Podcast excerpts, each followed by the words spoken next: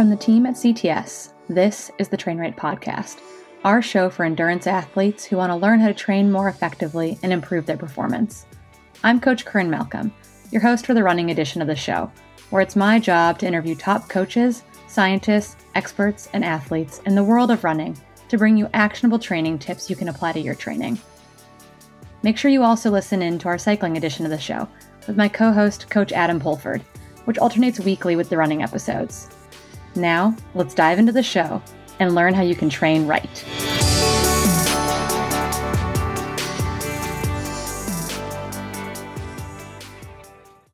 Where are you currently going to purchase all your sports nutrition needs? If you didn't immediately yell, the feed, you're missing out. The feed is the largest online marketplace for sports nutrition, offering brands you know and love, from GU to Skratch Labs to Maurten. They have you covered. Plus, they have athlete customizable supplements called feed formulas. I just got my subscription in the mail last week and I'm super impressed. Feed formulas are personalized for you and were developed in part with EF Pro Cycling Team doctor, Dr. Kevin Sprouse.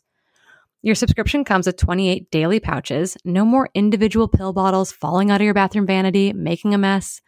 The Athlete Daily Formula gives you strong nutritional coverage for anything that might be slipping through the cracks with your day to day nutrition. To get 50% off your first order, head over to thefeed.com slash trainright in order today. Again, that's thefeed.com slash trainright. My guest today is CTS coach Cliff Pittman. Cliff has been an endurance athlete from a young age, competing nationally in both track and cross country through high school before enlisting in the military. While he's new to our coaching team, Cliff has been coaching endurance athletes for over a decade and became a full time trail and ultra coach in 2019. I brought Cliff on today to talk about training and racing for mountainous and higher altitude races. We cover what we are both working on with athletes ahead of big fall ultras, what mistakes we've made or see our athletes make, and how athletes can best prepare themselves for this style of racing, including the panic that sets in four to six weeks out. I really enjoyed this conversation with Cliff, and I hope you do too. Cliff, thank you so much for coming on the podcast. Um, I think you're new for this audience. I don't think you've had I've had you on any of the round tables yet. So welcome, welcome. Um, it's going to be fun. We're going to have a fun conversation today, I think. But because you're new to this audience, I'm wondering if you can just introduce yourself to them, formal, informal, whatever you want the audience to know about you. Yeah, I don't know how to do formal, so we'll keep it informal. But my name's Cliff, Cliff Pittman. I'm a CTS coach, and I tend to specialize in, in ultra running. That's my, my focus and, and what I have a passion for. Um, been coaching in some capacity for a little over a decade, but I've uh, been fortunate enough to do it full time for the last uh, last five years or so and really within the ultra scene for the last three years.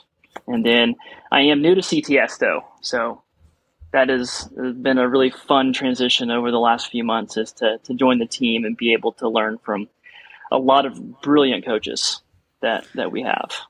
Yeah, we've got a cool a cool coaching staff. That's why I came to CTS was I needed I wanted that education. I wanted some other people in my corner so that mm-hmm. when I didn't know the answer, someone someone would, right? That's kind of yes. the whole the whole idea. I think we use a lot of team team think. Um, well, welcome to CTS. Welcome to the show.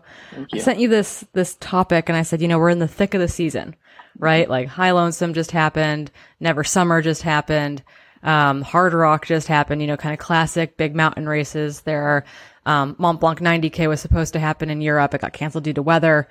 We've got Wasatch, Leadville, Fat Dog 120, Grindstone, all these kind of, you know, the mountains are open. Snow has melted. It's, you know, kind of peak mountain season, maybe after a flatter spring. And so we've got some people that are probably starting to panic a little bit as their A, their A fall race comes up. And I'm wondering what you have athletes getting ready for right now. Yeah, you bet. And so I'm sure there's, you know, a lot of people that might be listening right now that, that have Leadville here in a few weeks. And so maybe there's some panic associated with that. And I've got one athlete that's preparing for Leadville. He he lives in Kansas, and so that's fun. Um, I've got an athlete preparing for the Bear 100, and so we're still a good, you know, I think eight weeks out from that one. Um, he he lives a van life, and so like there's no barriers in terms of training. Yeah. We his mobile camp is at Flagstaff, so we we live high, train high, train low, and it's you know been been a lot of fun. Um, I've got an athlete preparing for uh, UTMB, and I'm hopefully I can even say this right, Puerto Vallarta in Mexico, mm-hmm. so the 100K. And so, you know, that one starts at 5,000, ends at sea level. Um, he lives at sea level, and on the weekend travels to Mexico City and trains um, up at 7,000 plus. And then um, an athlete preparing for Bigfoot 200. That's that's right around the corner. That's and that is right around really close. and so he, close. Not not this week. Next week, I think. Right. Yep. That's that's correct. He lives in Iowa, and so that's probably you know of all the athletes that I have coming up at to be racing at altitude, that's been probably one of the biggest challenges. Just because not only do we not have mountains nearby, but it's just no technical terrain whatsoever. So yeah, and we're gonna we're gonna dive into that, right? Kind of what yep. are, what are the limiting factors here? And I love it. I love. I grew up in the Midwest. Um, mm-hmm. I live out in the Pacific Northwest now, but I think it's you know I have all kinds of Midwesterners or people from the like folks from the South, um, people who live in like big urban sprawls in Europe as well, mm-hmm. who you know this the terrain in their backyard does not look like the terrain they're racing on, and that presents a specific form of challenges that we're going to talk about. I think I told you that I have four individuals in UTMB, and of the four of them, one lives in mountainous terrain. Um, which is which is a huge issue. So besides the technicality or lack of altitude, as we kind of both pointed out there with athletes, you know, what other challenges do you see for athletes as they approach this style of racing? Yeah, you know, I think the biggest thing is just the the fear of the unknown. And, you know, we we see it so often with an athlete that, that goes to a new distance. You know, they, they've run a 50 mile before, but they're preparing for a 100. And it's just like, well, I, I just don't know how my body's going to respond at mile 70 or 80 or, or 90 just because I don't have that experience. And that's kind of the same thing. You know, mountains are intimidating, altitude's intimidating, and there's a big fear of the unknown that creates this lack of confidence, I think um, yeah. on how we're going to respond. And so that's really the big challenge is just being able to to talk through that and being able to say, okay, this is how we can prepare, and this is how we can increase confidence, and this is how theoretically you should respond. And um, yeah, but I think that's the biggest thing. Um, you know, I think the other thing is just maybe a little bit of not employing a ton of strategies throughout the whole training cycle. You know, if we have six months to prepare for a race, well, a lot of these people want to jump in an altitude tent right off the bat. And it's like, well, you know, um, let's discuss that later on. There's some other things that we can do. Let's see if that's a good idea. But right now, let's just get as fit as possible, you know? Um, yeah, hundred so percent. I think those are some of the biggest challenges, like idleness. Like, well, why am I not adapting right now? Yeah, I think I love the point about feeling like not not underprepared, but the unknown kind of drives that sensation that we could be underprepared. And I think even those who live in the mountains, you know, feel that way when it's a new distance or um, going to be new terrain for them. I mean, I'm afraid of a flat 100 to be honest, because I don't know what it feels like to like javelina sounds terrifying to or me because yeah, what does it mean to run for that long? Yeah. Like I've never done that before. I really like hiking. Um, but obviously every race presents its own challenges. And then I think you're right. That point about I've got athletes who, you know, months and months and months out are like, I need to get vert in. I need to get vert in right now. Right. I'm like, okay, like, you know, slow, like slow down. It's going to be okay. You know, trying to instill confidence in their fitness, instill confidence in them being healthy, mm-hmm. instill confidence in building that fitness. I think all of a sudden becomes, you know, mission critical. And now, you know, I've got a, bu- a bunch of athletes for UTMB, for Harricana, for these kind of fall, these fall ultras where it's like, okay, like now we're, now we're in vert season. Mm-hmm. Now we're in f- final prep specificity season. But you're right. It's kind of like, let's get you as fit as possible first. Yep. And then layer in that, those long runs that are, you know, more mission critical, those, that, you know, making a camp or a trip out to get more sustained vert or some downhill in their legs. And I think that's one that comes up time and time again for me with athletes is that, you know, the tallest thing in their city is a bridge. Mm-hmm. And they're wondering how many, or or I, have had an athlete who the tallest thing in their in their city was a dam, and he would run repeats on the dam, and that made him confident. And that's you know we leaned into that for sure. But for athletes that don't have these long sustained downhills or uphills, um, that seems to be kind of the the question I get the most from athletes is like, how am I going to prepare for those long climbs?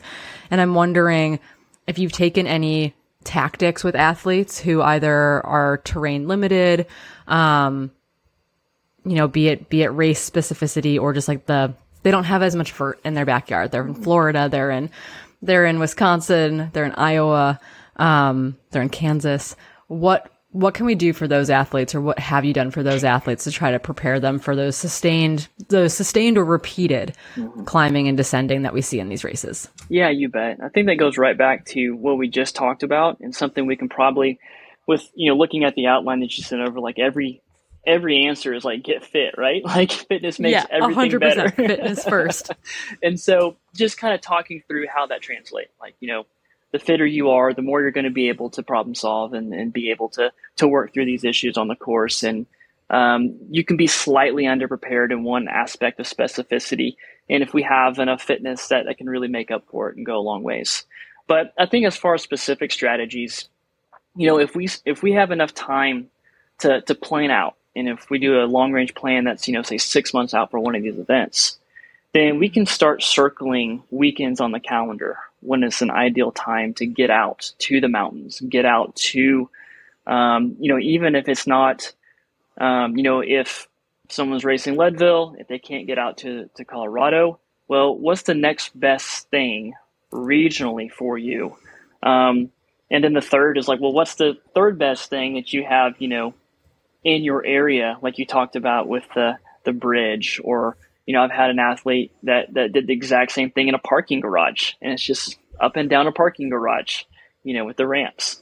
And so I, I think it's just a matter of getting, getting creative to, yes, there's the, the physiological adaptation there, but there's also the, the, the psychological component of, okay, I feel better because I had this training intervention that checked the box, even if it wasn't apples to apples. Um, but I think the big thing is just getting out to the mountains if you can, you know, four to six weeks out or seven weeks out and planning that, that three day training camp or finding a, you know, a B race and experiencing altitude, experiencing the mountains so that you can say like, okay, I know exactly what I'm getting into. Yeah, I think that's really that that's really important. And I think if, if you're signed up for a, a goal, and this is going to kind of tie into our next topic, if you're if this is man, if this is your the race that you have wanted to do, it's that UTMB or whatever it is, where it's it's taken time to get into the race. Maybe you don't know if you're going to get in again. Like trying to dedicate a weekend here or a weekend there to to bump into some ma- more mountainous terrain, I think can go such a long way. I just have two of my Texans in UTMB. I've got uh, nice. two Texas guys, and uh, they both went to different Colorado races this past weekend. To, I guess two weekends ago now to get in kind of a, a long day on their feet to get in um, to to get their quads sore to have that experience yeah. of being you know eight or ten hours into something um, because I do think that one, you know, there, there's that physiological component. That's a pretty good time out from race day. But at the same time, the other part of that is it's confidence, right? Yes. It's like, I feel confident in my preparation. I feel confident in my prep. I feel confident in my fitness and my ability to troubleshoot. And so I think that's really, you know, that at the end of the day, you're right. Being fit is kind of form, being fit and being healthy are kind of the two, the two big ones that I, I preach to my athletes as yes. well. So I'm glad that I'm glad that's something that we're all doing. That that's good. Yeah. That's good. We're on the same page. Um, the kind of the next piece of that puzzle. Oh, I guess one question before we jump into the next kind of big issue for a lot of these athletes is have you utilized or have like personally or with athletes utilized strength as kind of, you know, obviously we've got athletes doing repeats on bridges and, you know, parking garages and that kind of thing. But what about, you know, are they doing anything in the weight room to build that confidence outside of running if they have the time and capabilities to do that? Right. So I have a, I would say probably about 75 to 80% of my athletes do strength work. Um, but I wouldn't say that we've, that any of the athletes that I've worked with have used that as a specific training intervention for the specific adaptations for improving downhill running. Um, you know, maybe we get as we get you know into that like uh, phase where it's sport specific with uh, the strength training, then we might add some eccentric strength training in there to you know that nice little bump. But that really gets pretty far away from specificity, and maybe those adaptations translate, maybe they don't. But the best yeah, thing we can do is like, like, right, yeah, exactly. The best thing we can do is find the adaptations in running in the, the specific mode that we're going to be utilizing in, on race day. So I've, t- I've tended to kind of shy away from that and, and don't want to overpromise an athlete that okay, yes, if you do these specific exercises eccentrically, it's going to translate to better downhill running. Yeah, I feel like that's just another thing that we're adding to be like, well, maybe this could help. I think another thing I've seen in a lot of athletes do pre-pandemic, it was a little bit easier depending on where they live as far as gym access, but man, the NordicTrack treadmills have gotten mm. pretty good. Yeah. I think I'm allowed to drop brand name there, but it's like to be to be able to crank it up to you know pretty steep inclines and do sustained hiking yes. on them. It's it's great for athletes that are injured. Um, but I've seen athletes living in like particularly like the Midwest or like kind of the South and Southeast mm-hmm. in the U.S. or it's the winter and they're training for a hilly spring race where they can't run on vert for whatever reason. Mm-hmm. Um, I know I found that li- living in Bozeman, Montana for a long time, couldn't run any vert in the winter because everything was snow. You had to ski. Um, getting on a treadmill and getting on an incline treadmill seems to be, once again, is it the most specific thing? Maybe, maybe not, but having that in your back pocket of like, oh, well, I, I've been on the treadmill and I can hike. You know, I've been able to hike for 30 minutes or 60 minutes in a row seems to yep I think prompt some of that that confidence and some of that. I think it can get fairly specific, which is nice for an athlete. That's such a good point. And you know, even throw on throw on the vest, carry all your mandatory gear, load it up with your your fluids and your nutrition, and, and get a feel for you know that weight, and, and get on the treadmill and, and crank that thing up. So yeah. yeah. I wouldn't advise bringing your pole your poles on the treadmill. Let's say it's it's good it's good for practicing a, a power hike without poles. Yeah. Um, I definitely would not bring your poles on the treadmill, but that I think your gym will definitely be really upset if you show up with your your running poles to get on the treadmill. This rumor about this outdoor treadmill that has like rocks and everything in the in the belt, but that could be one of those you know spoof things too.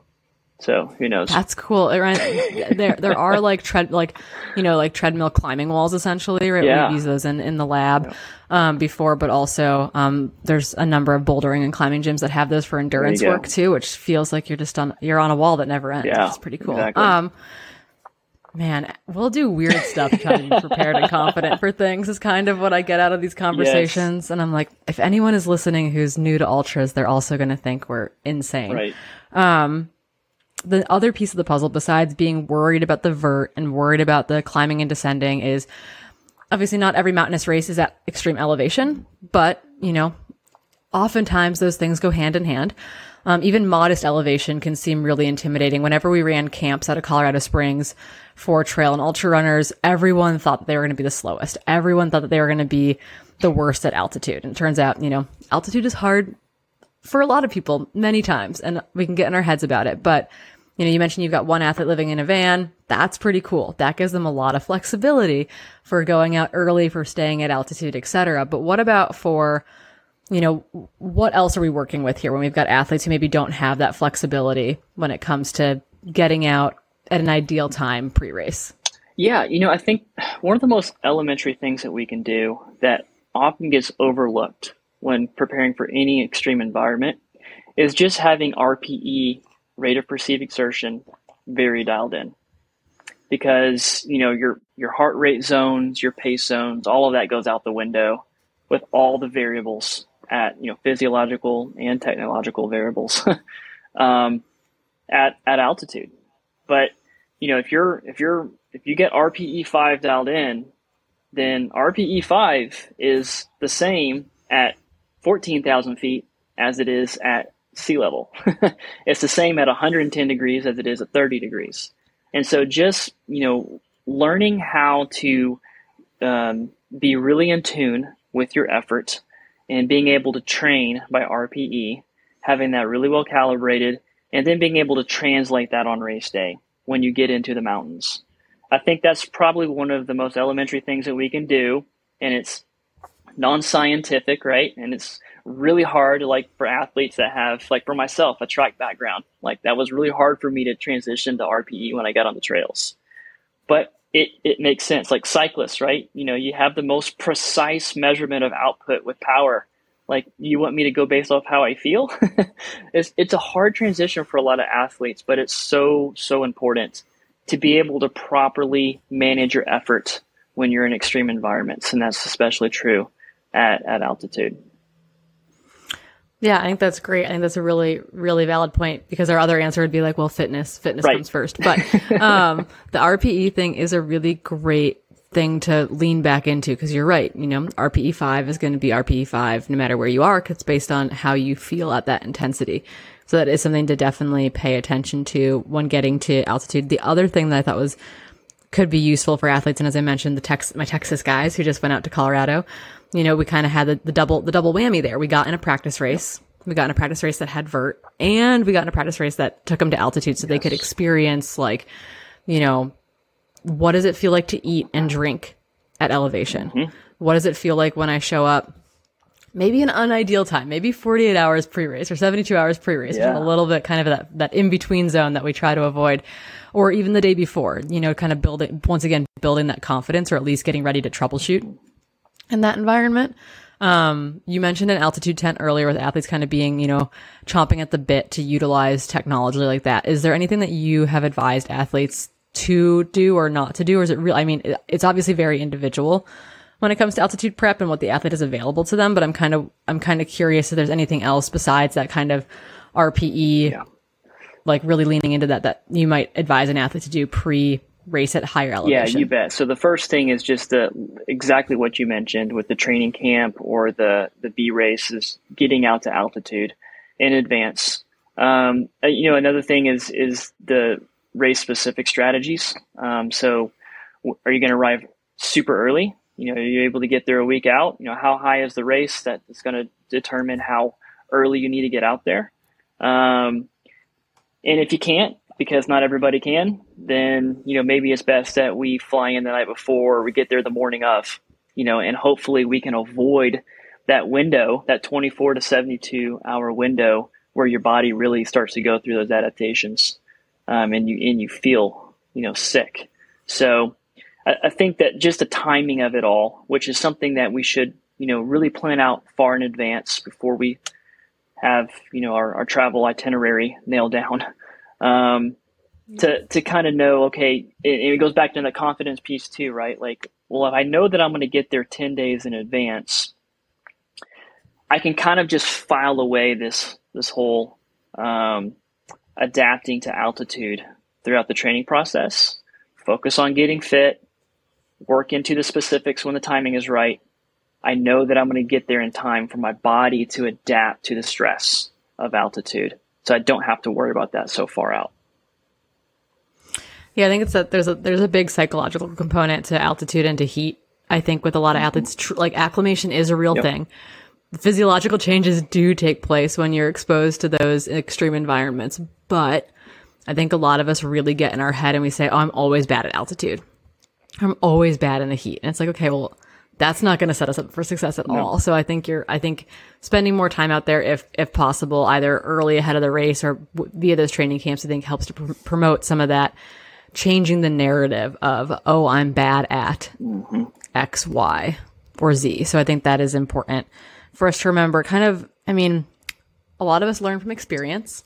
Some of us, uh, I would say that most of us in the, the ultra world definitely learn from experience. Right. Um, you know, outside of education, that's kind of what you have to to adapt and grow from. And so I'm wondering, as you work with athletes, you know, what personal experiences you might be drawing from as far as making mistakes when it comes to showing up to a, a mountainous race or showing up to a race that's at more moderate to higher elevation. Yeah, you know, I think just the the magnitude of how how much um, our our sweat rate or how much we need, how many fluids we need to drink, is impacted you know, if we think about just the kidneys are, are working overtime, the extra urination, um, the, the respir- increased respiration, Um, the cool, dry air might dry the, the sweat a little bit, you know, faster. We're down here in the humidity in the south. It's like, well, we know how much we're sweating, you know, because it's not going anywhere.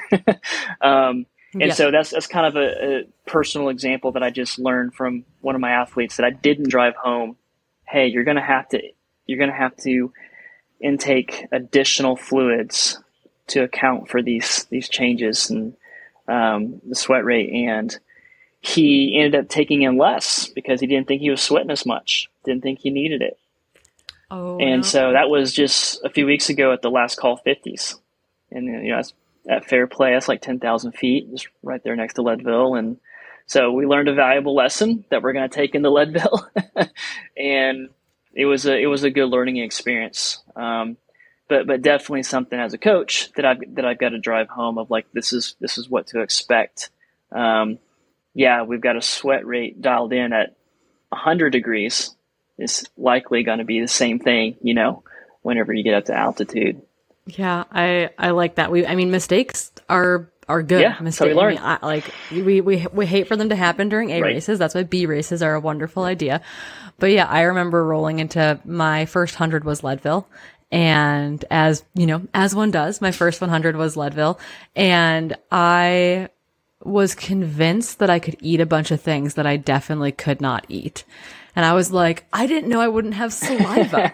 like, you know, yep. I was taking like handfuls of Skittles down the trail and they would just ball up in my mouth. And so really trying to find you know, you're like, you're right. Like everything dries out a lot quicker mm-hmm. up there. And so I think there are these little things. I've also had a lot of athletes now, and this is not, this is not like, I feel like this could be fear mongery, but I've had a lot of athletes now at higher, drier races, you know, have things like their, like their throat hurts after a certain mm-hmm. point. Like eating becomes really hard because you've been rest, you've been, you've been yep. ventilating, you've been breathing a lot and this really, this really dry air, maybe it's dusty or maybe it's cold. And all of a sudden you kind of have these other things that, you have to troubleshoot through that after you've done it for the first time, you're like, oh, right, like my throat might hurt at a certain point. So like I brought a ton of lozenges to Badwater.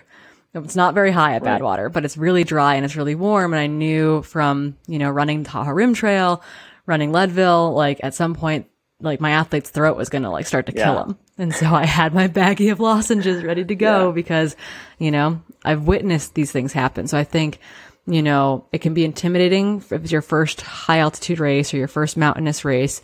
But, you know, that's, that's the, the learn from the mistakes. The, I've got an athlete right now where I was like, go find all the old race reports for this mm-hmm. race.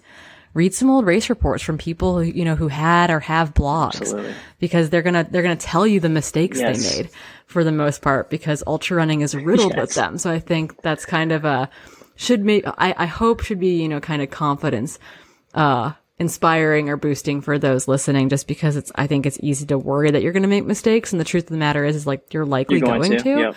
So yeah.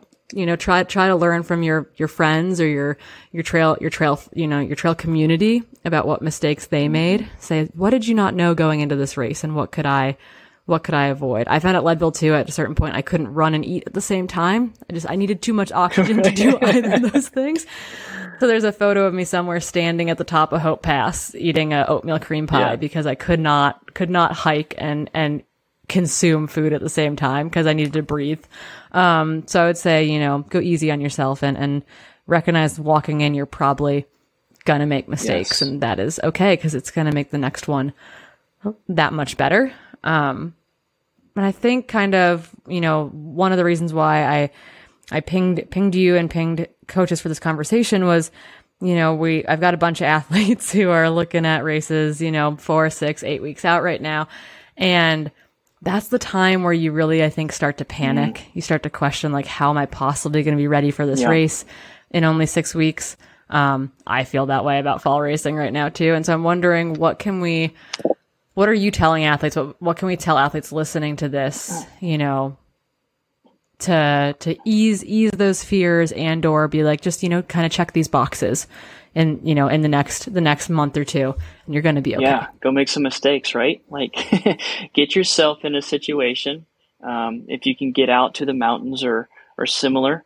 Um, get yourself in a situation where you can accumulate some personal experience and learn so that you have more tools in your tool belt to strategize for race day more experience, those mistakes that you make that we just talked about. Um, this is the ideal time to get out and do that. You know, you're four to six weeks out. This is the time to go out and, and do a training camp. Um, and yeah, I think, you know, for example, the, the athlete that I'm working with that's, that's racing Leadville, he did the last call 50s, uh, six weeks out. And then four weeks out, he came here to, he wasn't able to go back to Colorado. So he came here where I live in Northwest Arkansas in the Ozark Mountains mountains. So, cool. like, if you're listening to the audio version of this, it's I just did air quotes for mountains because they're they're not you know they're nothing like you know uh, a lot of the larger mountains around the United States. But, anyways, he was able to come out and get very similar like training without the altitude, but with a 105 degree heat index, and he was able to still get seven mile climbs and seven mile descents on gravel mountain roads which he ended up getting more climbing and descending than he will get at Leadville. So that worked out well for him to come out here and have a three day training camp, and I got to connect with him, which was great. You know, support him out there. But I think that if you're four to six weeks out right now, and you're like, oh, I've got to, got to be real productive with this time frame, um, do your best to get out and, and, and make some mistakes, learn from them, go into your race more knowledgeable with that personal experience and start problem solving now. I think that's something that, you know, I like to tell my athletes like the week of race, like, okay, th- this week we're going to do as much problem solving as we can before the race so that if we've imagined every, you know, negative possible outcome, you know, on race day, then we've already imagined it and we've already problem solved for it. Then that's less mental, you know, hamster wheel that you're on trying to spin the wheel um, on race day trying to problem solve. And just that confidence, you know, it always comes back to confidence, I think. If we have the confidence on race day to say, okay, if this happens, I can work through it. Something happens that I haven't thought of. I know that I can work through it, which is like my definition of confidence. It's not having all the answers, it's just the belief in yourself that you can work through it and that you can get to the point where you find the answer. Yeah. And then I think the only thing I'll add to that is, you know, I think it's really easy to get hung up on did I do the the one long run I was really supposed to do or did I do the one workout that really mattered type of thing? And and I try to remind athletes that you know once again kind of going back to that fitness piece like you're a summation of all of the training yes. you've done. There's not a key workout that's going to make or break your race. It's not going to be, oh, I had to get this back to back in or I had to get this long steady state run in or whatever it might be. Like you are a summation of all the training that you've done and that, you know, don't get hung up in the next four to six weeks on, you know, things being right. perfect because you've been putting in months of mm-hmm. training. You know, the hay is, the hay has been piling high in that barn for a long time. Probably now. years. We're just trying to stuff just the, a little bit more in, right? Like we're in the we're in the minuscule like last bale or two yeah. of hay in the last four to six weeks, given your athletic history. Yeah. So um, it's never going to be perfect, really, anyways, think, right? never going to be yeah, perfect. No, it's not. Oh my goodness, that, so that is a fallacy. Yes. Balance and perfection are both fallacies. Um, awesome. Okay, is there anything else that you would like to that you don't think that we addressed or that you think athletes might have concerns about? Think that we can just drive home that point of you know the what you were saying of like the accumulation of just all the training that you've done throughout this training cycle, but really over the over the years, and just lean on the experience. You know, whatever experience you have, it doesn't necessarily have to be ultra running. Like lean on experiences that you have in life, because I guarantee you, if you're listening to this, you've overcome something significant, and it doesn't have to be in a race um, you've overcome something significant and you have a reason to be confident and you have a reason to be proud of yourself. And even if your fitness isn't where you want it to be and you feel that you haven't checked all the boxes that you want to check, that's okay because you can get out into an environment like this and you can figure it out. You can find your way through it, even with some things that you feel aren't right with, you know, your training. And that's, that's totally okay. It happens all the time when people show up and they're not fully prepared and they put out a really masterful performance and they surprised themselves. That's perfect. That's your pep talk, folks. That's all you got. That's your pep talk. You're gonna re just listen to that last like minute or two right before race day, and you're gonna be just fine. Cliff, where can um, folks find you on online if they they want to learn more about you or more yeah, about absolutely. your coaching? So Instagram is the best place to find me. Um, the handle is at Coach Cliff Pittman, and I'm pretty active on there. Sweet, and we'll we'll put those in our show notes for everyone listening as well. Cliff, thank you so much. Yeah, thank really you. wonderful. I appreciate it. It was it was great to be on here. Thanks for joining us this week on the TrainRight podcast. We hope you enjoyed the show. Make sure to visit our website at trainright.com/podcast, where you can find social links and more for our guests. If you'd like to support the show, please subscribe to the podcast, share it with your friends, and leave us a rating on iTunes. Thanks again, and we'll see you next time.